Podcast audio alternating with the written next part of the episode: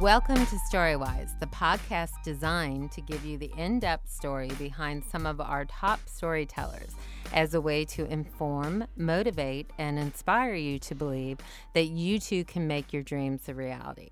My name is Jen Grisanti. I am a story consultant at Jen Grisanti Consultancy Inc., a writer's consultancy designed to help you accomplish your writing goals and reach your career destination through one on one consults, seminars, and teleseminars. And I am absolutely beyond thrilled to have with me as my guest today uh, Richard Walter. Let me tell you a little bit about this guru. Richard Walter is a celebrated storytelling guru, movie industry expert, and longtime chairman of UCLA's legendary graduate program in screenwriting. A screenwriter and published novelist, his latest book, Essentials of Screenwriting, I Love, is available in stores now. His previous Previously published works include the novels Escape from Film School and Barry and the Persuasions, and screenwriting books The Whole Picture Strategies for Screenwriting Success in the New Hollywood and Screenwriting The Art, Craft, and Business of Film and Television Writing. He has written numerous feature assignments for the major studios and has sold material to all three networks. He has also written many information educational, and corporate films. Richard lectures on screenwriting and storytelling throughout North America and the world. He has conducted master classes in London, Paris, Jerusalem, Madrid, Rio de Janeiro, Mexico City, Beijing, Sydney, and Hong Kong. Students from Richard's screenwriting program at UCLA have written more than 10 projects for Steven Spielberg alone, plus dozens of other Hollywood blockbusters and prestigious indie productions, including three recent Oscar winners for Best Screenplay The Descendants, Milk, and Sideways. Richard is a widely viewed pop culture critic and media pundit who has appeared multiple times on The Today Show, The O'Reilly Factor, Hardball, ABC Prime Time, Scarborough Country, CBS News Night Watch, NPR, KABC Talk Radio, and numerous independent television and radio stations. More than a hundred newspaper and magazine articles have described his work and the program he directs at UCLA. In addition to his stature in the media, and academic world as a writer of substantial professional experience, Richard is also a leading expert in intellectual property litigation. For more information and to order new essentials of screenwriting, visit www.richardwalter.com. Contact Professor Walter at rwalter at tft.ucla.edu if you would like to subscribe to his monthly screenwriting tips newsletter. Wow! Wow, indeed. I uh, who was that guy you just described? I know. Isn't that like... wild? When you hear it, you're just going, "Oh, that is that that's stuff that I did." Isn't that wild? Wow, I I mean, I am so amazed at your body of work, and so. I love that you I love that you know the writing aspect of it and the success in writing as well as the analytical aspect of it because it's such a different side of the brain and and that you've gone all over the world uh, teaching which uh, I, I just think is absolutely phenomenal. I you know definitely is something that i would love to see. So i i'm absolutely thrilled to be doing this interview with you um so first of all i would love to start with if you were to narrow down all the things that you teach about story to three of the most important tips, what would they be? Well, story, story, story. I mean, it, it's really all about story. People uh, pay much too much attention to uh, ideas, first of all. Um, and I, it's painful to for some people to hear this, but ideas are pretty useless. They're pretty worthless. I, interesting. Um, you know, you just described my life, and it is a, a, a, blessed life. Right. They say you can't have it all, but I feel like I have it all. I have yeah. uh, a good family life. Uh, our daughter, I, I might have mentioned to you before we went on the mm-hmm. air, uh, is going to be married on Saturday. Yay. I can't believe my, my good fortune. Um, and then my situation at UCLA and, and being a writer myself, uh, living a creative life and doing work that I love, it is a blessing and it's a rare one, and, and it's never lost on me how, how lucky I am. The downside to my life is that everybody wants to tell me their idea for a movie. Hey, Richie, I got a great idea for a movie. And um, the problem is that when you have a great idea for a movie, a really, really great idea for a movie, that's all you've got. Right. What else do you need? You need everything. You need the uh, events and the anecdotes and the incidents, the stuff of the story, what happens, and the characters to uh, uh, fill that. Uh, dialogue that they speak, which has to be fun and punchy and peppy and perky and worth listening to, all for itself. But it can't be all for itself. Beyond that, it also has to move the story forward and expand uh, audiences' appreciation of the characters.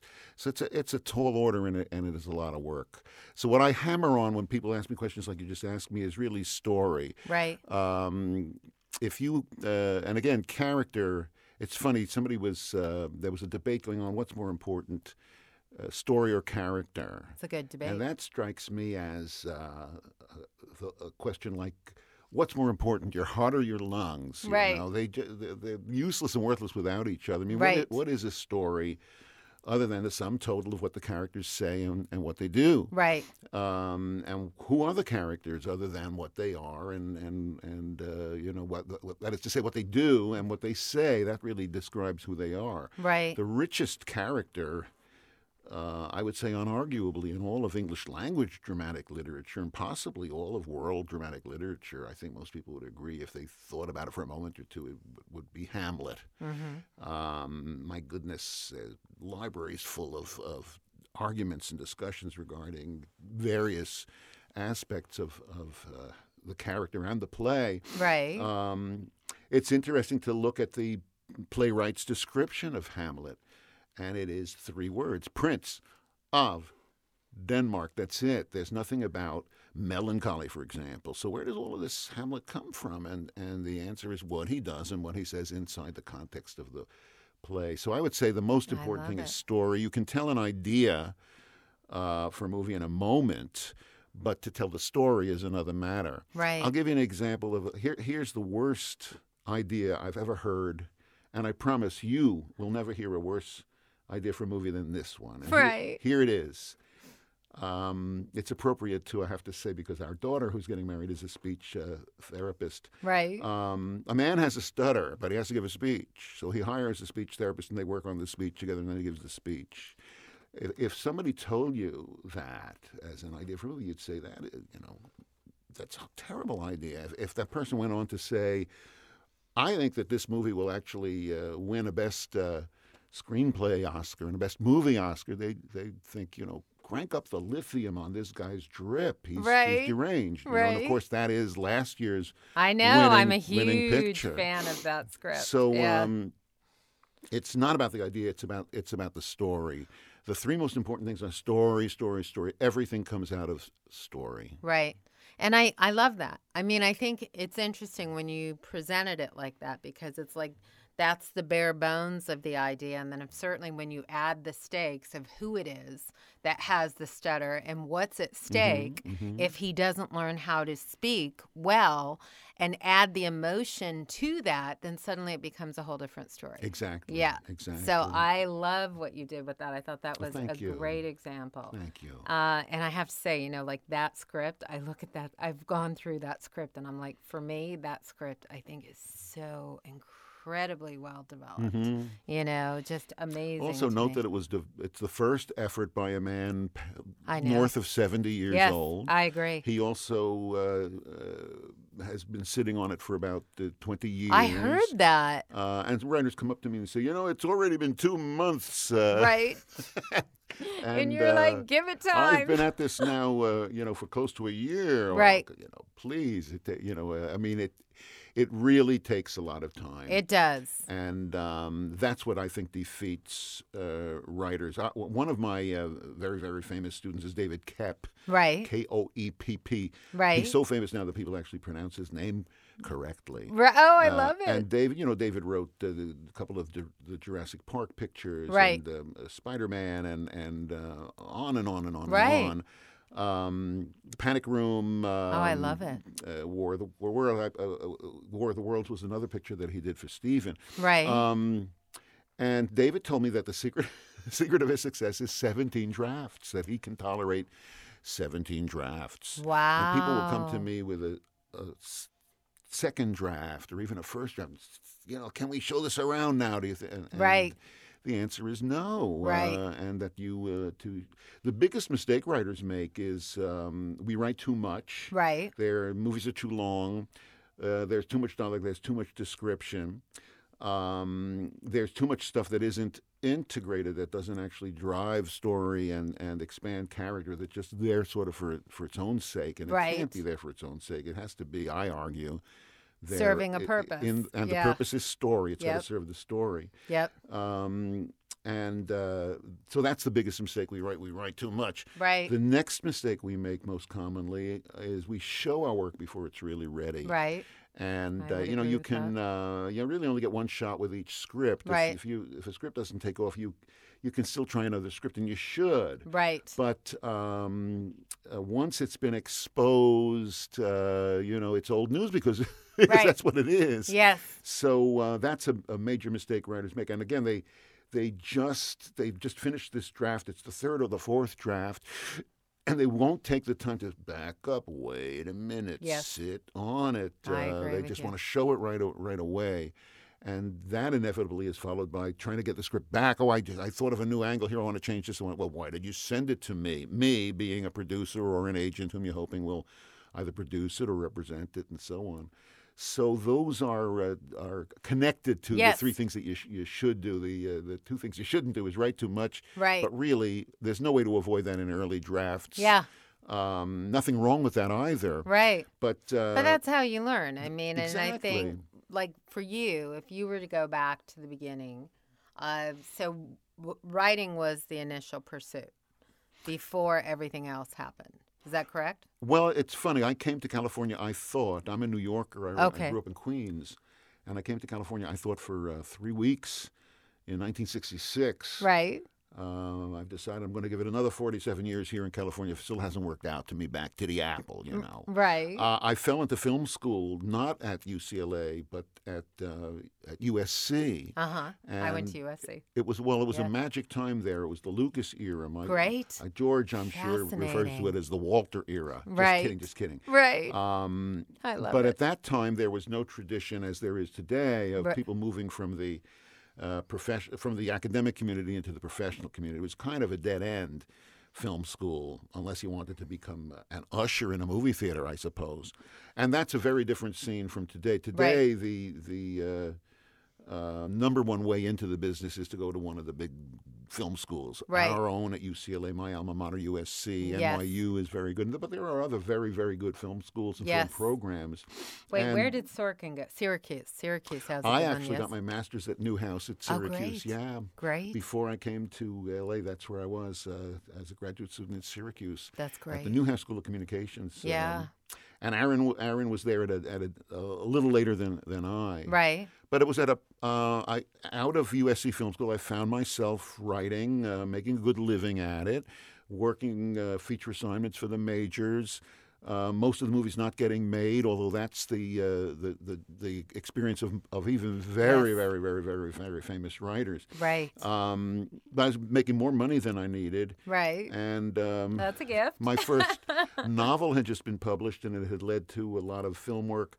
Um, it had been uh, the film rights were bought by a major studio. I was writing the adaptation assignment when I happened to go, kind of reluctantly, to a uh, party in Malibu, a big showbiz mm-hmm. uh, party, and I sort of grew up in showbiz, really in the music business. And it's not that exciting for me as it is for some people to rub shoulders with celebrities. Um, maybe I'm just inured to it. I'm, No, I'm, I'm with you. I'm with you. But um, my wife said, you know, uh, uh, he, the host of this party, he's been so supportive of your career, and uh, you know, he's such an old fuddy duddy. He's going to feel snubbed. We didn't go last time.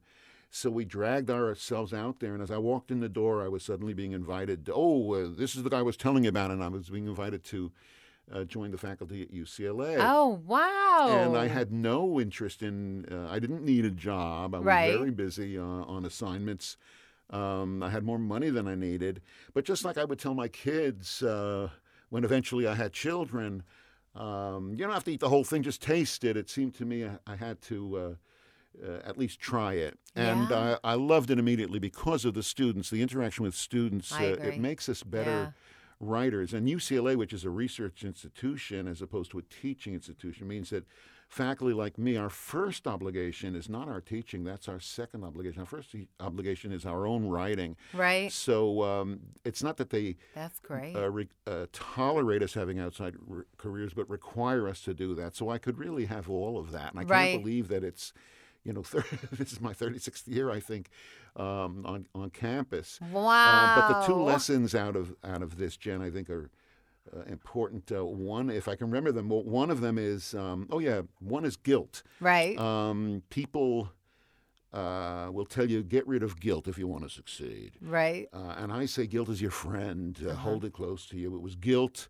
That uh, got me out to the beach in Mm-hmm. Malibu for that party that I was reluctant to go to, and guilt that made me go to UCLA and, and explore a new opportunity. And what a blessing that has proven in, in, my, in my life. In my professional life, that's by far the most extraordinary and wonderful thing that's happened to me. But the other thing is uh, that, that if you think about that experience, uh, it gives the lie to another principle that everybody preaches at Right. screenwriting seminars, at how to succeed in your love life seminars, at um, uh, how to succeed in business seminars, and that is focus. I, now, I am an experienced public speaker and I'm a trained actor, and I can say this very convincingly.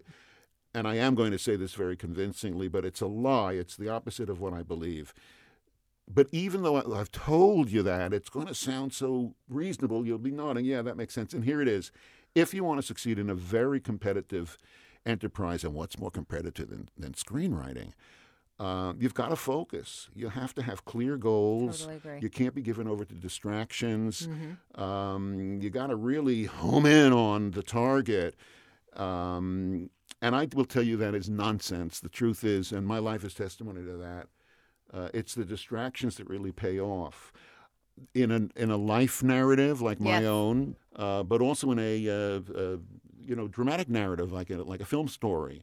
I never. I, I have a lot of experience as a writer. Lord knows, the Wall Street Journal calls me a much experienced writer. Right. Um, and I have worked in uh, every form and platform and, and format, and those are just the forms. Um, but my own experience is leveraged by the uh, writers I've worked with very closely on campus and in the community. I do a lot of consulting with writers. Many of them have deals at studios and they want me to ask the hard questions before the studio asks them Right. uh, even before they submit to their agent. They say, Richie, uh, read this and, and tell me what you think. And they pay me a good good fee for that. Um, the uh, the truth is that no writer that I've ever known, and I've known, it's my privilege to have known some hugely successful, uh, very very famous, very very rich writers. I don't know any of them who hasn't been surprised by twists and turns in the in the plot, by lines of dialogue that seem to emerge from a character surprisingly, by uh, without any design on the part of the writer, yeah. um, by aspects of the uh, of the character. Uh, that they hadn't really planned. I had Neil Simon come to class to discuss uh, uh, comedy writing. Imagine that I could pronounce that truthfully. How, how fortunate I am to, to have done things like this. And I remember asking Neil, um, "Do you uh, laugh at your own jokes?" yeah. And he said, "Sure, I do. The first time I hear them." Right. And I loved the notion that he hears the jokes as if the characters Yeah. tell them those jokes. Now, I ha- I know a lot of comedy writers. Uh, it's funny. My own sister is a well-known actor, Jessica Walter. She's, oh yeah. Of course. She is right now in the Yeah. uh, resurrected uh, Arrested Development. That's Great. one of one of two series she's on- I can't uh, resist bragging that yesterday, another series she's on, um, an animated series that she Right. does the voice for, Yeah, yeah. Archer yeah. was just um, uh, nominated for um, uh, best uh, animated series on on television. That's right. And Congrats to her. At the uh, uh, there was a huge Hollywood uh, uh, premiere at the Chinese Theater on Hollywood Boulevard, in which they ran two episodes of um, uh, the, uh, of Arrested Development. And then across the street at the Ro- Hollywood Roosevelt, they had a big splashy party, uh, really, really upscale Hollywood release kind of a party. And there were several of my students, um, uh, former students, who are working on Arrested Development and and uh, helping to you know helping to write it, helping to produce and and to guide it and and so on. That's great. And all of them will tell you that uh, the uh, they don't really plan out the the stuff as much as they they sort of It discover it, discover through. to take Yeah. the cover off and kind of find something that's that's sort of already there. But I think that is, I mean, on that note, that that's almost like I think when a writer, and I think it happens for everybody at different points in their life, um, comes into their voice. I think is when they are able to trust the instinct of what is coming through them. Yes. And and with you, what would you at, at what point would you say in your own writing did you feel like you had something to say and you were really starting to hear your own voice? Well, that's a wonderful question. Uh, I, I would say it was in my uh, uh, first novel. I want to qualify that to say that the novel, which you referred to earlier, Barry and the Persuasions, Right. uh, which is a kind of a New York coming of age uh, doo-wop story set Right. in the uh, you know like 1959 or 1958 about some kids trying to make a a, uh, a record. Uh, they're a, a, vocal group, Uh-huh. and they don't really succeed, but uh, they learn that to, to sing in harmony is to live in harmony. Um, I originally presented that as a uh, movie proposal, and I got tremendous amount of enthusiasm uh, and affirmation and acclamation. What I never got was a there was a nickel for it. Um, and finally, uh, uh, there was a strike, and I decided to write it. And so you couldn't market to Hollywood. Um, you couldn't market screenplay, so I decided to use it as a an outline for a novel. And it was writing that um, where I could really hear myself. Um, and it was my own milieu where I had grown up in in uh, Manhattan and Queens, Right. and uh, that's the first time I really, really heard my own inflection and my own intonation. And let me just let me just say that um, that was ultimately uh, after it became a novel. It was sold to a major studio. Uh, the film rights were, were purchased by uh, by Warner Brothers. Um, I also got the adaptation assignment. Uh, the movie remains to be made, but I made good money on it and had good experience with it. And even today, as we're sitting here in 2013, 40 years after I originally uh, kind of sketched out the concept uh, when I was um, barely still a, a student at USC. I'm in business with that again as I, I was inspired by Jersey Boys to turn it into a stage musical, a jukebox musical using existing tunes and so on. And there are agents interested in it, and I've had some feelers from producers. Uh, uh, probably nothing will come of it, um, but possibly something well The point, of the reason I mention it is all of these years later, I'm still in business with this notion. And too many writers, something they write a script that doesn't sell, they think it's over, but it's not over. It's just Yeah. the, it's just the end of it, as you pointed out it. with with uh, uh, uh, King's Speech. Yeah. Yeah, I think, well, and it was fascinating to me to know the number of years. Mad Men, same thing. Mm-hmm. Mad Men was eight years from the time he wrote it to the time it got produced, you know? Clint uh, Eastwood made uh, the what's the one about the man who? Um, oh well, it won the Oscar for Best Picture, Best Screenplay. I know. It, Uh, Unforgiven. yeah. And yeah, yeah. Uh, that was sitting around for 20 years. Yeah. He made another film, Clint, uh, about the man in the line of fire. The Yeah. guy who takes the, the bullet for the president. Yeah. That also, that writer had been in town 12 years with that script and was Yep. packing the car to go back to New Hampshire when Malpaso, Clint's Yes. company, called. So uh, it It's a journey. it- you have to it know is, it's and time. it's it's a, it's Yeah. it is the journey, and it's Yeah. and what's needed for the journey is second of all talent, but first of all discipline. yes.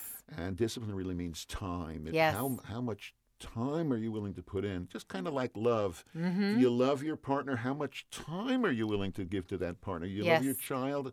How much time do you give to the child? That's the real measure of it. You love your work as an artist. How much time are you willing to give I that? love I'm done with this. I I, wash my hands of it. Okay, but Yeah. but you're you're not going to be a professional if you do that. But you're right. It does come down to discipline. I think discipline equal equates to success at all levels of life. Yes. Yeah. Absolutely so. Yeah. I Uh, think now in looking at to like say the story arc of your own life, if you were to think where you started as an artist and where you are now and after you've taught everything you have like how does your your worldview differ in the way that you approach writing there's really only one thing that's different and mm-hmm. it's what we've already discussed i now am uh, better at staying open to the surprises mm-hmm. and even though i think it's important to outline i now that i'm more mature to be polite about it um, do more outlining in my head and less on the page. Yeah.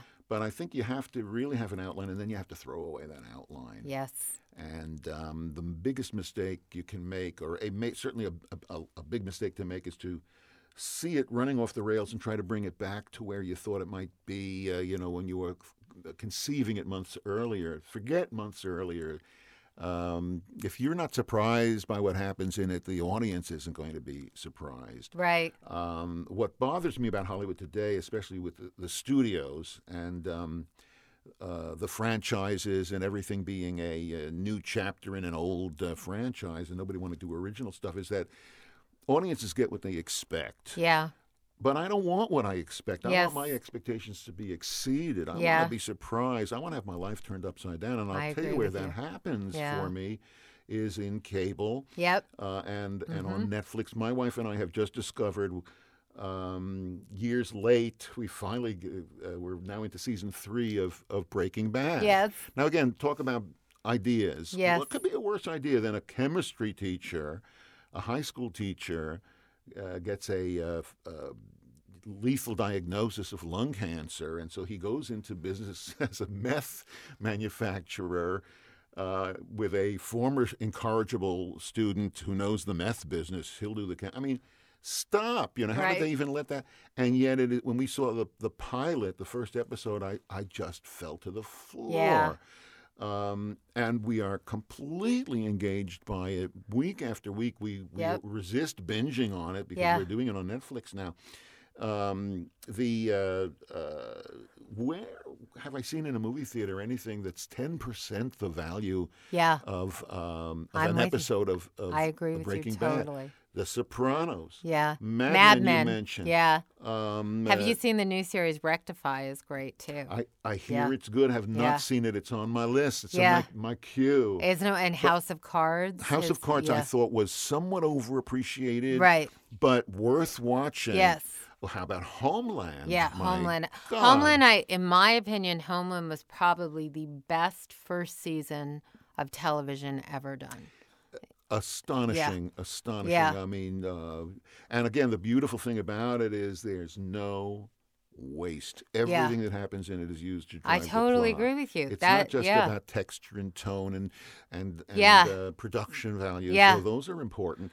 Uh, first of all, it's about what these people do. You notice in the beginning of Homeland that there's something wrong with Carrie. Why is is uh, Claire Danes playing it this way with the eyes? And, and then you realize, wait a minute, she Yeah. has this mental issue, and it's part of that. yeah, You look at uh, uh, Breaking Bad, and there's that eyeball um, from a from a, a you know a teddy bear, bear. Yeah, yeah. Uh, and how they pick that up and dro- and drop it and pick it up again and drive the story with Mm-hmm. it. That takes discipline to keep track of all of that Yes. stuff. It's much easier to just kind of have wacky, crazy images and Yeah. and oh look at that and some guy ranting and raving and and so much more difficult to Yeah. actually have uh, a story where Right. everything has a purpose and again that purpose is driving the story forward that's hard work Do you know it's interesting? Um, there were two thing, two um, programs. That one is uh, Have you seen Luther on the BBC? I've That's heard good things about Probably it the best first hour of Uh-huh. TV I've ever seen. That is wow that's saying something gotta see it Yes.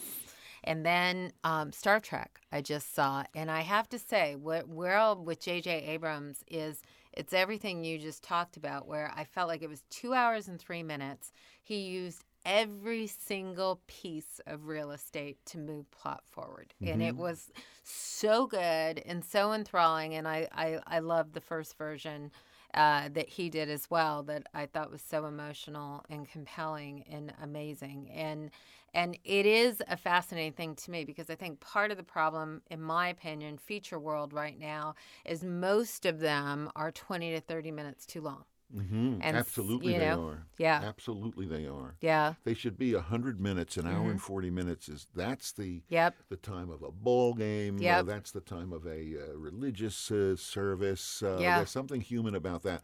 But I, I believe it's the narcissism of directors. Uh, Right. they just won't get off the stage. They're just showing off constantly. Yeah. A student said to me, a young student, an undergraduate, um, not long ago, uh, in a discussion among a bunch of people, uh, that uh, referring to a particular director, she said, and I quote, she loves the way he moves the camera. And I thought to myself, I don't know who the director is, and I don't know what the movie is, but I know it's a bad director and a bad movie if she noticed th- the way he moves the camera. Right. I'd also go on further to say that um, what she's really doing, I wouldn't say this to her. We we're very friendly at our, our campus, and we don't like to hurt feelings. But um, well, that's quite contrary in a lot of arts institutions about beating up on the artists and dragging them down. We're not that way. Um, but I would say if we were that way, I'd say you're just making cocktail party chatter that makes you seem sophisticated. Ooh, how insightful and observant you are. You notice the way he moves the camera. I say again, if you notice the way he moves the camera, he's moving the camera too much. He's calling attention to himself. We're supposed to be invisible. Right. Uh, there was a campaign the Writers Guild had some years ago. I'm sure you saw the posters, the billboards around town. They would have a line, a very famous line of dialogue from a movie. Right. Um, Nobody's perfect. The last line of uh, uh, "Some Like It Hot," for Right. example, and um, uh, you had me at hello. You know, uh, from from uh, what was what was the movie with Tom with Tom Cruise? Um, Uh, the the uh, uh, the point is though that um, the those uh, uh, they would have that on a billboard and then they would have a, a legend saying a writer wrote that. Yeah. Uh, trying to remind You, you mean like you enhance me? Uh, what was the t- the line in the Tom Cruise movie that became so big? Was that the movie right? the- talking? Yeah. isn't that the the one we're talking about? Yes. um, it's the- Joel, do you remember the name of that? Uh, you complete me? yeah, yeah, the one you complete me. Uh, I know it's a sports movie. What? I mean, uh, not a. s- Oh, um, well, Jerry Maguire. Yes. there we go. There we go. But titles Jerry is, ti- Maguire. titles aside, right? That's that's Yes. the one. Show me the money. The Yeah. the uh, Show me the money. Yeah, yeah, yeah. Um, The thing of it is that uh, um, if I were a writer uh, Right. who were leaving a movie theater and somebody around me said, "Oh, that Tom Cruise, he always knows just what to say," I would be thrilled to. Right. uh, uh, uh, instead of annoyed, doesn't he know that a writer wrote that? I wrote that. Hey, excuse me, buddy, I wrote. No, the the, the fact that somebody thought it emerged spontaneously from the character Yeah. uh, that's testimony to the great skill of the writer. That's Right. something writers should rejoice in, Yeah. you know, not uh, deplore. So you think in which I think probably because in the director realm, I mean in the feature realm, the director is definitely seen more as the dominant. Well, part of the absolutely. This is a plague Yeah. on movies Yeah. since really the French. Uh, there is a uh, a French um, journal called Cahiers de Cinéma, means cinema notebook or something like Right. that, and they uh, would take these obscure. Um, uh, directors who were good at imaging, uh, they could they could make sexy images and so on, but they weren't writers. They didn't have the discipline to actually tell a story. Right. I'm talking about Jean-Luc Godard, right. uh, Alain Resnais, mm-hmm. uh, people like like that. Uh, and um, people would pretend. I, I'm in a position where I travel all around the world, around, all around the nation and the world, and kind of give people permission to admit, and they do, right. they've been pretending to like movies that they really didn't like Right. that much. You know, because Yeah. I, I mean, I used to do that myself when I Yeah. was much much younger. I felt so out of it. I didn't get it. I was I heard so much about this, and it's boring. So I would not want to appear unsophisticated and Yeah. pretend that I liked it. And I think that's really destructive. Well, um, and I think if you think about if we think about you brought up earlier with cable because cable has been so brilliant and the storytelling in my opinion probably over the last 5 years has far surpassed the storytelling in the feature world from what's getting produced. Mhm. It's like now when I think about how many times I go to the movies a year, I maybe see three to five movies before the end of the year when all the Oscar nominees come out. That's so different than Mm-hmm. it used to be because I used to love going to the movies, Right. but because there have not been great movies being produced and they save whatever is phenomenal until the end of the year. I it- expect to be yeah. disappointed Yeah. now, and Yeah. uh, and we go quite rarely. The, Yeah. The uh, Academy and the guilds send us the screeners, and we uh, we try them out on the flat screen at home, Right. and it's much less painful. I don't Yes. I don't mind the the ticket price. Um, I'm not looking to save. God is good. I'm not rolling in dough, but I can afford you know an upscale Right. movie seat for me and my wife, and if our children are willing to spend any time with us, they're grown Right. people now. Right. Um, but uh, I don't want to. I don't. Yeah. I don't want to see the fourth chapter of some yes. franchise. I, Yeah. I want to see the next episode of, uh, No, of Breaking Bad. Yeah. You know, last night we, Yeah. we saw the. You know, uh, uh, Vince Jesse Gilligan is loving you. he's just bought his new, uh, his parents' own house. Yes. You know, and I'm dying.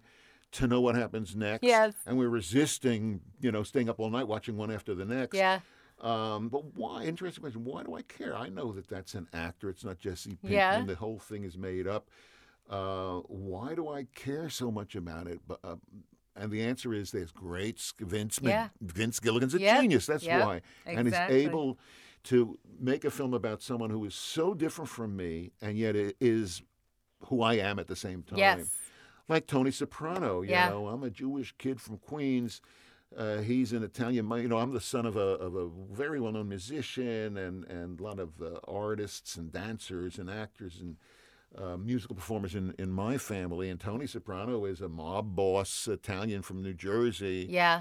Um, and yet he has the same struggles with his wife that I have Yep. with my wife, that everybody has with, with everybody's Yes. partner.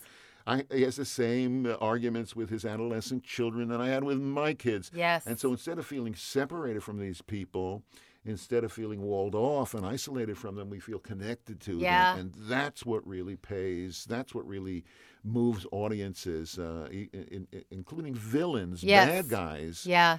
Um, if there's something, again, uh, people talk about save the cat. I heard pet the dog. Let Right. the- you know, the point is there's something in this. Uh, no- Yes. nobody emerges uh, full blown in a religious vision from the from the head of Zeus. We all are handed in life the uh, baggage that we're we're handed and that Yeah. we have to carry. And um, we uh, relate to people who have baggage and and Because uh, it makes us feel less alone. it I makes mean, us feel less alone, and it, and it makes us feel what we are, which is human. and vulnerable. Like I, when you talked about The Sopranos, I still remember the scene with Tony uh, fighting with his wife toward the end of the very end of the series. It might have been the finale. I still remember being mesmerized by she said everything people would think but never say. And she said it. And there was such a relief in knowing if you'd been married or divorced or anything else or these thoughts had gone through your mind. And she Well, had she had the courage to say it. This is what yeah. happens when great acting Yeah. smashes into great writing, Yeah. and the director stays out of the way. Yeah. just if you notice in those series, uh, the like Gilligan, like David. Chase, they're in charge. It's the directors Yes. who are for hire. You're right. Because it's really not the writer in charge; it's the producer. Yeah. My old classmate George Lucas uh, established that after the first Star Wars, Right. in '77, he didn't direct again for almost 30 years. He didn't Right. take a writing credit. Right. Um, so he had no further mark on popular culture. Oh no, he had who had more of a of a impression uh, and an effect on culture than uh, all around the world than George Lucas. Yes. but he did it as producer. Yeah. And writers in TV uh, and producers in TV are writers, and writers are producers, and and that's why it's so good. Yeah. It is the difference. No, this I love is the that golden you bring age right that up. now. This is the golden age of, of television. I agree. And I'll also say this: this is uh, the best time to get into the movie business. There's never been a uh, a better time. Um, you know, when I came to town, there were three networks and seven studios. Now, uh, my own sister had series simultaneously. Uh, even now, as we speak, she has two on the air. One is on Netflix. Right. One is on um, FX. Yeah. She had another one on TV Land. Yeah. She just turned down one that they wanted her to do uh, on AMC. I mean, these, are, these are outlets that didn't exist 20 Yeah. minutes ago. And it's not only actors Yeah. who have more opportunities, but writers. Yeah, I agree. And the feature world is now migrating to the TV world Indeed. because suddenly it's cool to write for TV and they're recognizing the value. I think, like, when I think about my experience in the TV business and the gift of the difference between the two platforms is on TV, you get to learn every week about what works and what doesn't work about story. And so you get better. Mm-hmm. Yes, And it's, you- a, it's a real education. Yeah. And what a, what a fun way to get educated. I agree. No, I definitely agree. Now, interesting going into your books because your books are so incredibly well known and and have sold millions and no, I'm like bow down to you. I, Oh, I just love heart. what what you what you write about. Um, in your book, The Whole Picture, with regards to writers writing what they know, not from an autobiographical place, because I teach that exact same thing, but a place from emotional truth. I would I love the way you went into it in your book. Could you expand upon? Yeah, you know, I didn't put it Yeah. quite this way, but Yeah. it occurs to me sitting right here with you today. Uh, uh, don't write what you know, write what you feel. Right. Um, Yeah. Because movies, as I, I have said repeatedly, uh, are fake. There's nothing uh, more false in all of the history of civilization than a movie. I mean, movies don't even move. Everybody, even the most unsophisticated uh, viewer, knows that it's really still images, one right after the other. Uh, there's just the appearance of, of motion. That's not Tony Soprano. It's James Gandolfini. He didn't Right. think that up. It was written for him by David Chase and his writers. Um, it's fake, fake, fake. But the one part of it is totally real, and that is the emotion that you feel. Yes. If you're afraid, you really are afraid. yeah. If you're sad, you're really sad. You know, if somebody comes out of a tearjerker, uh, terms of endearment, for example, where a young uh, mother dies and abandons her children uh, because of cancer. I mean, it's a heartbreaker, and people come out sobbing. And Yeah. don't you want to see that movie? If- Yeah. If, you see people coming out of the theater sobbing, uh, you don't say, "Oh, those people are so sad. I don't want to have to see that." No, you you immediately cancel your next appointment and, and get in line to see that movie You're right. because the emotions are completely real. yeah. And that's the reality and the, the truth yeah. that writers have to uh, seek. I see more um, scripts fail on the uh, basis of a wrong-headed uh, devotion to uh, data facts. You know what Yeah. really happened, or the way people really talk.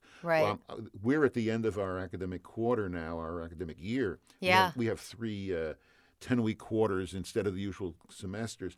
And I've just finished um, uh, late last week reviewing um, eight writer scripts whom I worked with in the uh, last uh, quarter, the spring quarter.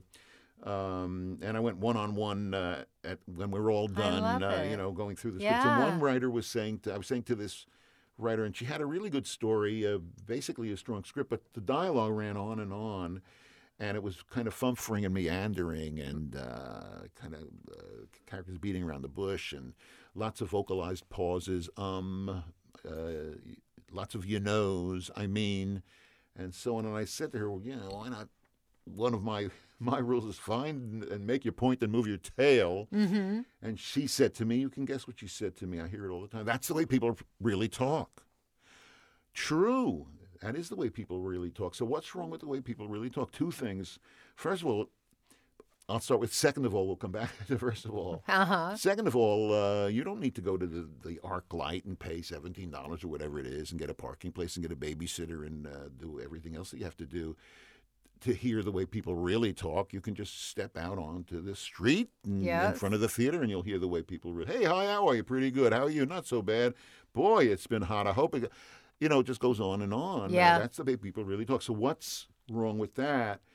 Um, beyond its being free, uh, first of all, it's boring. The only Yes. the only rule we have at UCLA is don't be, Be boring. And the way people really speak is kind of boring. And Yes. thank God for that. I mean, it's like my son just came back from New York, uh, and I picked him up at the airport, and I said, "How was the flight?" Mm-hmm. And he said, boring. Thank God. I mean, would you would you want? Uh, uh, can you imagine him saying, "Oh, it was fantastic. We had a near miss at JFK. Right. There was terrible turbulence over Illinois, and Right. uh, you know, one one of the flight attendants uh, was was injured, and then we slid off the runway at LAX. It was fantastic flight, great." You'd never say that. You want what I'm saying is, in your life, you want a kind of a sweet boredom. Yes. And uh, in your art, you want craziness and wild adventure and excitement. That's the place to go buck naked and hog wild and crazy as a loon. Right. I love it. I think that's great. And and that goes into principle number 2 in the book. Screenwriters must embrace authentic self-disclosure no matter how painful as nothing less than the organizing principle of their creative lives. True. Well, I believe that's another way of saying that all uh, writing is, is autobiography, um, even if you're taking liberties with it. Right. And a good example is actually a guy I referred to earlier, um, a classmate of mine from USC, George Lucas. I think he's going to really make it, this guy. Um, Francis uh, Ford Coppola Yeah. told me uh, years ago that when he formed, he, Francis, formed uh, his company, uh, Zoetrope, American Zoetrope, Yeah. his own film company. George was a part of that. It was before uh, George was very well established, and, and Francis was more or less mentoring him. And um, uh, George's father i was a uh, an executive at Xerox, and Francis, who's not above looking for a bargain, asked George if he couldn't talk to his dad about getting Zoetrope uh, discount in photocopy services. And uh, George said, uh, "I don't, don't no, I, I don't talk to my dad. We don't get along. We're really pretty estranged." Um, we don't have that much to do with each other. I, don't ever ask me to ask anything, you know, of my father. Look at Star Wars. Who is the the villain? A guy named Darth Vader. V A D E R in Dutch means father. In German, it V A T E R, Vater, means father. Darth Vader, dark father. I am your father. Yes. Isn't it interesting that a um, uh, a film with Yes. a protagonist named Luke is made by a guy named Lucas? Yes. and that the evil guy, the protagonist, is uh, the father, Yeah. his father. So it's keenly, deeply personal. You, Yes. you know, Star Wars may seem like you know just an attempt to create a franchise, but it was a very deeply personal story uh, for for George, and that's what everybody has to be writing. yes. Uh, we've been talking about worst mistakes you can make. Um, a major error that I see writers make is trying to guess the trends to see what should they be writing about. I was at a conference where the agents complained to me that writers were asking them, uh, I was at the Santa Barbara conference, uh, what should I be writing about now? Well, if you have to ask Yes. somebody else what you should be writing about, I mean, if the writer doesn't care what she's writing about, why would any viewer or reader care about it? yeah. Um, and again, what if you suggested to one of those agents that what I really want to write about is a chemistry teacher who has cancer and goes into the meth, but they they tell you you're crazy. You Yeah. know? So you gotta. Uh, it brings me to another really important principle, which is art is not smart; it's kind of dumb. Right. I mentioned that my dad was a musician. He was a bass player. He was very, very successful. Uh, not an electric bass, but Right. classical. But he was also into the uh, jazz and the pop um, repertoire. He was in the Tonight Show band for a while. Mm-hmm. Um, what was he doing his whole career? Seventy years, his career. Wow. And the answer is he was dragging horse hair, which is what the tail of the horse. You know, the, Yeah. the bow is made out of the tail of of a horse yeah. hair is taken from the tails of horses. That's what a violin or a bass bow is made out of. And the strings are made of sheep gut. They're, they are the intestines of sheep. Mm-hmm. Imagine uh, making a living by dragging horsehair Right. across sheep gut and uh, predicting that it would make a sound that was so beautiful Yeah. that people would actually wait in the snow in line, uh, you know, to fork over hundreds of dollars uh, to hear a number of musicians do that in a chamber for a couple of hours. Yeah. It's kind of nutty. It is. So, and uh, uh, one of the problems we, we have at UCLA is because our writers are so smart, sometimes they outsmart themselves. yeah. Uh, I think it's really important for writers to let themselves go and be a little crazy, be a Uh-huh. little stupid, even. I um, totally agree with you. roll around in the, uh, you know, in, in, in whatever it is you roll around in Yeah. and, and get it on the page and then take a look back and start to order it and, and organize it in, in a coherent way, but don't expect ever completely to be satisfied by it. And um, uh, uh, stop trying to figure it all out in advance. Yes. And I, I mean, and I love that. I agree with you. It's almost like be willing to be messy Mhm. before you're going to Mhm. put it into some kind of order. I am all about that. A painter who's Yes. afraid of getting, you know, stains on Yeah. her uh, smock Yeah. know, is lost. yes, I totally agree with you. With regards, do you have any special exercises that you work with writers on with regards to mining their gold and, and really deep digging into their emotional truth? It's funny. I don't. There's a lot of exercises that I really uh, try not to look down on. Yes. For example, um, but I do. Uh, Right. Uh, for example, uh, character biographies. And by the way, there's all kinds of different views, and I, the more the merrier, and I respect that. Yes. Uh, but again, I think character. It's easy to sit down and paint a picture of a character uh, with adjectives. She's Yes. shy. She's weary. She's betrayed. She's this. She's that. Tell me what she does and what she says, and that has to establish I those those other criteria. So I think it can be kind of a dilettantism and um, uh, a uh, uh, misguided use of, of uh, imagination to uh, invent characters before uh, the context of the story that they're going to inhabit is really really created. The kinds of exercises there's two kinds of exercises that I, I do with, with my students. I'm going to be doing it this summer in a course that I offer at UCLA that's open to people who aren't UCLA students. Oh, great. And it's not a lecture class. That's an- the one that I've been telling people about Thank you for- yes. for spreading the- good, for spreading good. the so word. tell us about that. yeah, Um, let's, we uh, uh, well, I'll I'll tell you the uh, uh, a little bit about the class and Yes. then tell you about the yeah. two of the the exercises, that we do. Yeah, yeah. Uh, the the class is, uh, as I say, open to um, UCLA and non-UCLA st- students. It's especially designed for the summer session. Mm-hmm. All prerequisites are waived, and it is appropriate for very new writers, but also experienced writers. Great. And it's not a lecture course. It meets six Monday afternoons from June 24th until the end of July uh, for three hours. And it's a relatively small group. And we really, uh, there's a lot of in class writing challenges, which we'll talk about in a second to answer your question. But oh, there's also the analysis in class of in progress pages presented by the people who are the, the writers, the students in the class. Two exercises that I like to do. One is I ask them to describe the room that we're in as you would in a screenplay. We're in- Right. I actually ask them to do an exterior, which is the campus, Right. and then to imagine a movie in which it starts at UCLA. There might Yeah. be an exterior shot of the campus that Uh-huh. establishes the campus, and then we're in our classroom. Right. And I ask them simply no dialogue, no character, just the wide margin description of these, um, uh, you know, two two scenes, uh, the, the the settings, the campus, and then the classroom. And people go on and on and on and on and on with it Yeah. about the fluorescent lighting and the uh, oh, if, uh, the sun dappled lawns. And one student is riding a bike and it gets a flat tire, and another comes over to help, and so on. Um, my preferred take on it is exterior UCLA campus. Students make their way to class. Uh, and then interior classroom. Uh, 15 students uh, uh, face their instructor. That's it. Right. Nothing about the kinds of seats, the whether there are whiteboards or blackboards. In a novel, you could go into that. Yes. Uh, so it's really about economy. It's Yes. not about what you write, but what you don't write. What you leave out is is, I, is really I think important. that's great.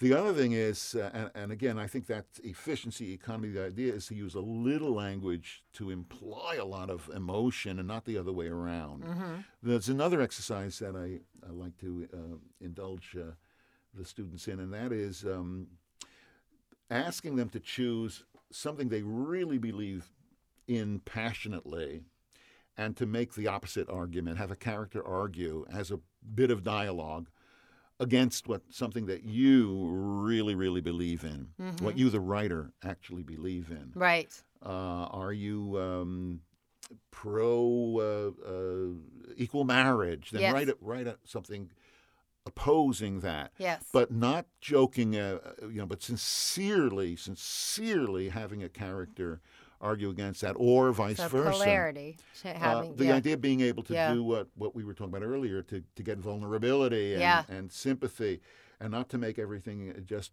just black and white. Even though I have strong positions on on you know for what it's worth, I'm a, I'm a strong, a fierce uh, proponent of equal marriage. Right. Um, but uh, but I think a character, if I had to write a uh, a character who was a an opponent of that, it wouldn't be a worthy argument if I didn't really place myself in that character's mind and try to see things the way he or she sees it, not in a way that is condemning. Um, you know, open yourself up to, to stuff that that horrifies you Right. and try to explain that. I, I like that. I it think that's a expands your great ability tip. to- yeah. Um, I mean, I remember there was a, a, a, a wonderful series years ago, L.A. Law, Mm-hmm. and there were a lot of UCLA students involved in that. On screen, uh, Arnie Becker, I think his name was uh, Corbin Bernsen, was our student. Yeah. And then uh, um, bunches of writers um, working there uh, were um, were from our program. And I remember w- at one point they had a uh, a case where a um, insurance company is refusing to pay an AIDS victim uh, for his medical treatment.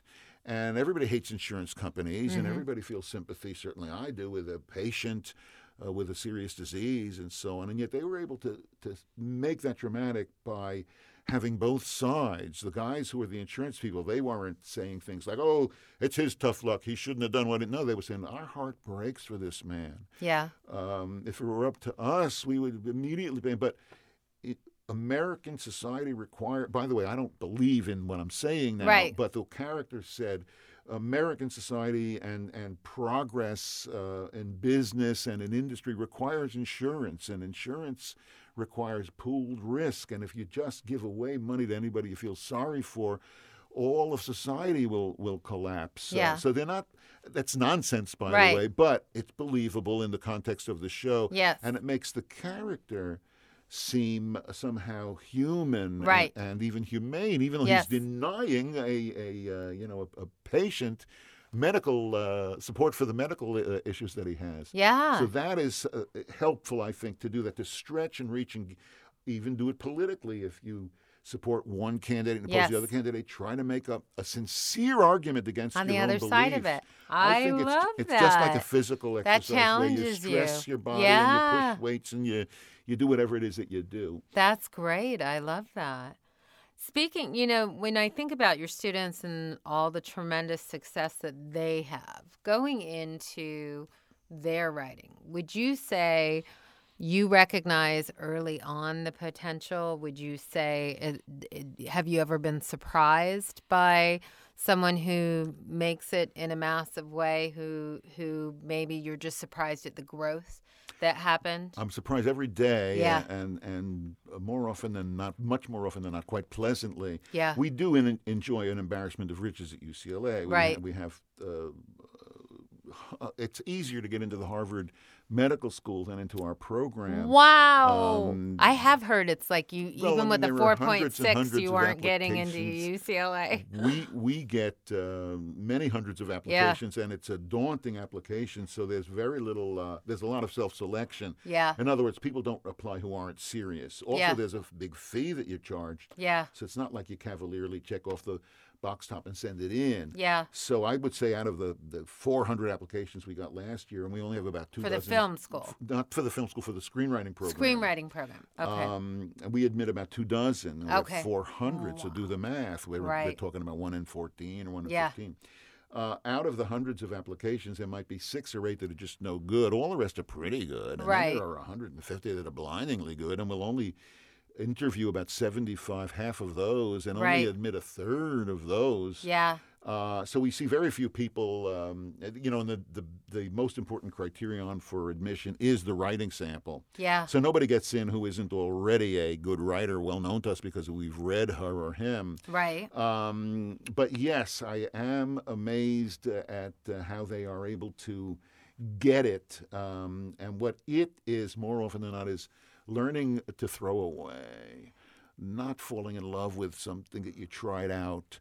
uh, and trying to save it. Yeah. Um, but again, not not even. I like to say that maturing as a writer is not merely learning to throw away, but learning to love to throw away. Yeah. Um, I've reached the point now, and I don't think there are any shortcuts. You just have to be at it a long time. Yeah.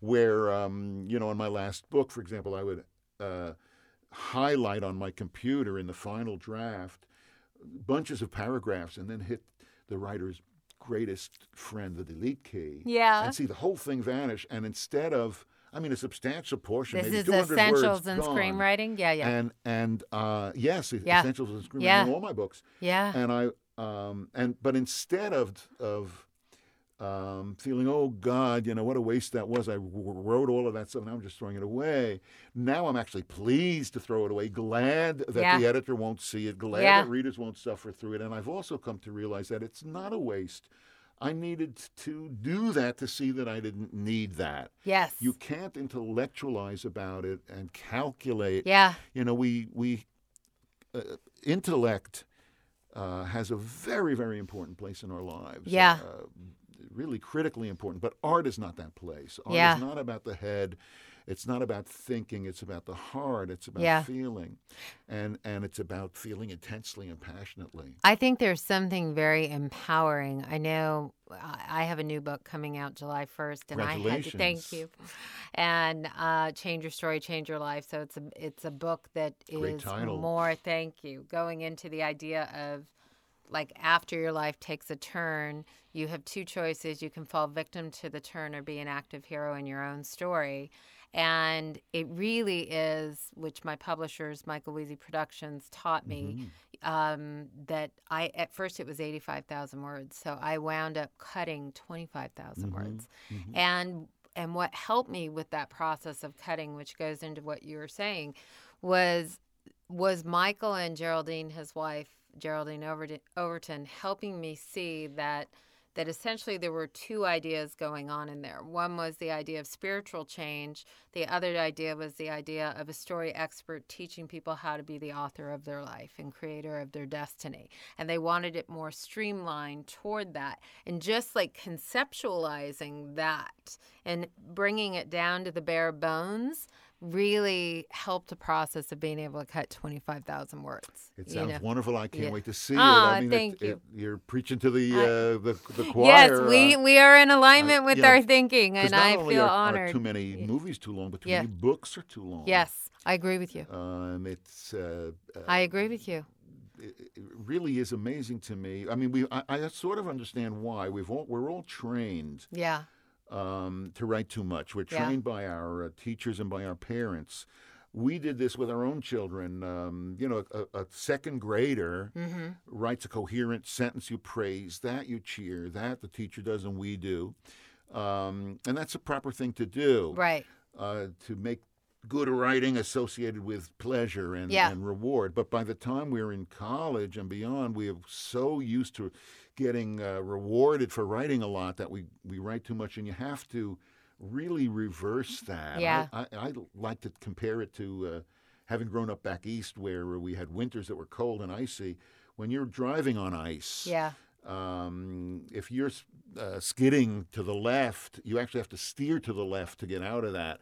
But how many times have we um, steered to the left and it went further to the left? We steer to the right, it goes to the right. So we're trying to Yeah. go the other way. You step on your brake, the wheels stop, but the car doesn't stop. So Yeah. you brake, brake, step harder on that brake. yeah, We're so, uh, even though it can't do anything other than stop the wheels, if Yeah. you want to stop the car in that instance, you've got to get off the brake yeah, to get traction. But that's Yeah. the opposite of what you've been doing every time that you've been driving. Yeah. I mean, between here, uh, your studio, and, and the campus where I just came, it's probably about um, eight miles. yeah, And I'll bet you that I um, made subconsciously 1,500 decisions.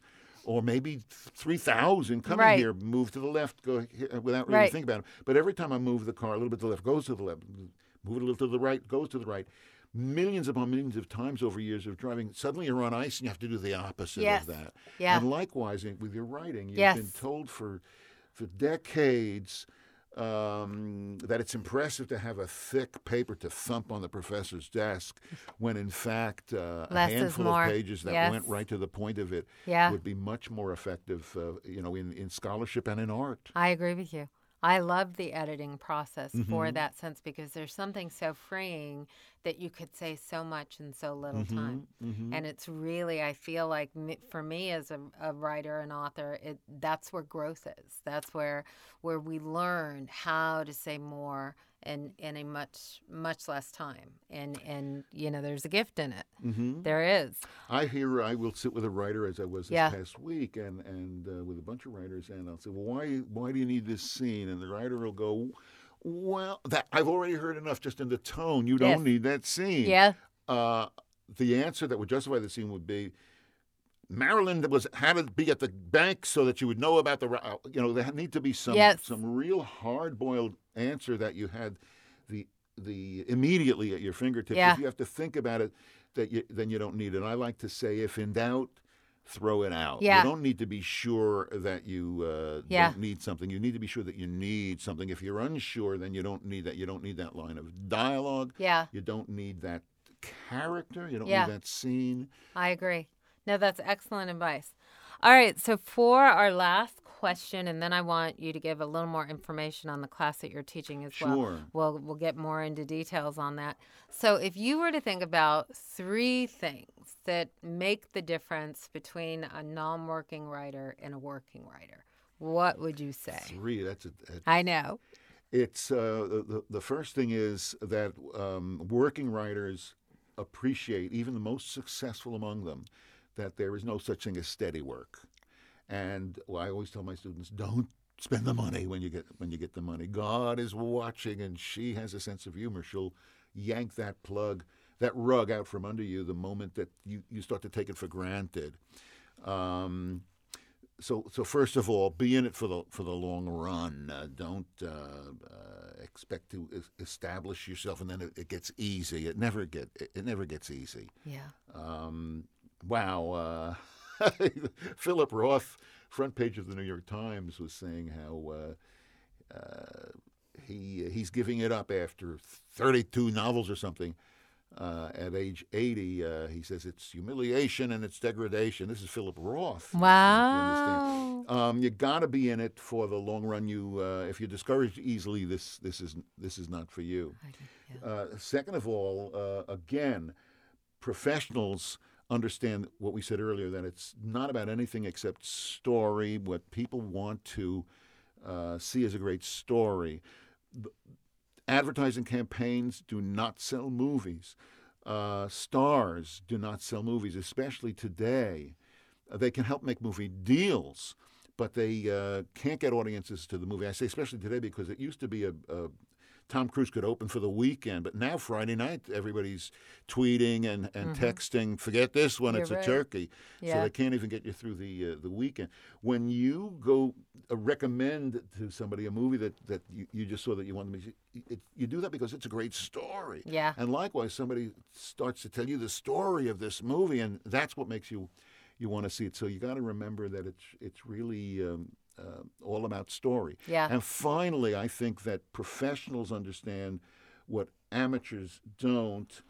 Um, and that is, I, it, it's on my mind because I just saw the Rolling Stones a couple of weeks ago. Can't Yeah. get no Right. satisfaction. Right. Stop trying to feel good about your work. Yeah. Um, I had the experience of meeting uh, Julius Epstein, who wrote uh, Rest His Soul, he's dead now, but he wrote, among other things, Casablanca. And I said to him, How exciting to meet you. Well, you know, all I or any of my film phony pals ever hope for is once we should touch something as great as uh, Casablanca. And he said, instead of, Oh, thanks a lot, nice of you to say that. Uh, uh, he's a writer, so instead he said, "Ah, Casablanca, Schmasablanca, they screwed that up." He had this Brooklyn, you know, he lived out here in California for about Yeah. seventy years, but he, he never lost that Brooklyn drawl. He said, "They, uh, they screwed that up." He didn't say screwed, by the Right. way. Um, uh, you know the scene where blah, blah, was supposed to be such. A, here he is griping and carping Yes. and complaining. Um, about how they messed up his movie. What movie? Casablanca. Right. Uh, you know, oh, I could I wish somebody should mess up my movie like they messed up Casablanca. So you got to look forward, not back. Yeah. They asked Woody Allen. I saw in an interview with Woody Allen. Uh, Yeah. He said, um, "Tell tell me when you look back on your early movies." He said, "Stop. What's the matter? I don't look back on my early movies. You've never, out of curiosity, run." uh, uh, Annie Hall or Manhattan to take a peek, you know, 30, 40 years later. He said, no, never, not once. I would no sooner do that than I would eat dirt, you know, with a spoon from the from the ground, you know. And they said, well, why not? He said, because I hate everything that I did. All I see is mistakes, uh, things that I wish I had done differently. Uh, you know, Goldman, William Goldman, um, whom you mentioned earlier Yeah. uh, also write, you know, his famous statement from his uh, adventures in the in the screen trade that everybody always quotes is "Nobody knows nothing," that, Right. um, which is certainly true. But my favorite quote from the book is, "I hate everything I've written." He's in a meeting with uh, Sydney Pollack, rest his soul, and um, they're with a producer at lunch, Yeah. and they can't sell. He, they just it's just not working Yeah. the money guy isn't going for it. And to Goldman's horror, he sees that Sydney pulls the script out of you know a, a folder that he has and is going to read from it you know to show him and and and Goldman is just dying because as he says I hate everything I've ever written hearing somebody else read it in a in a booth in a restaurant you know um, so stop try, trying to to to again be really really satisfied to be whole to be complete you gotta there's a certain amount of pain uh, and Yes. you just have to accept that and if you can't accept it you should do something else you should not go in into Yeah. this That is excellent. Thank you, thank you, thank you. Okay, so why don't you give us more information as far as how can people yeah you know get that into your program? if you want to and, and, it will uh, sell out um, it is limited enrollment so it's not too soon uh, and i'm not sure of of uh, uh, the contact info so i'm going to give my own email address and if anybody will email Love it. me i will forward it to the Great. i will i will send them the link that will give them all the information about the class and also enrollment uh, information. And my email is quite simple. It's R Walter. My name is Richard Walter, and it's R W A L T E R R Walter at TFT, which still stands for Theater Film Television. T like Tom, F like Frank, T like Tom. Rich R Walter at TFT dot UCLA dot edu. Uh, simple as that. Anybody um, delighted if anybody wants to email me about that, and I can uh, you know forward it on to whoever uh, ought to get it, or I'll just sent out the link myself. Excellent. You are fantastic. I love what you do with writers Well, and you. for writers and the gift that you have and that you share with so many. And Thank I'm so much. grateful for your time. Thank you so much. And I'm very excited for the audience to hear all of the great information you well, gave. you keep on doing what you're doing, You and uh, here's wishing every success with the release of the book, which is Aw, soon. thank uh, you. That's exciting and, and commendable, and I am uh, eager to get my hands on it. Thank you very much. We see uh, is is doing the best work in in uh, books Yes. about uh, film art. yeah. It, it's just amazing. It is uh, What a resource he's become. God Yes. bless him. Michael is, and when I talk about gift, Michael is Michael Wiese, so everyone knows my publisher. Michael, first of all, his new book, Onward and Upward, Yes. brilliant. Mm-hmm, Like, I, it was fascinating. I picked up the book and I thought, okay, this is going to be interesting an autobiography and in a world where it's really all about how do you write something that the audience gets what's in it for them. And in autobiographies are becoming much more difficult. yes. Michael wrote his book in such a way, and it's everything both you and I talk about, that is drawing from your authentic self and your emotional truth. And he puts it all out there.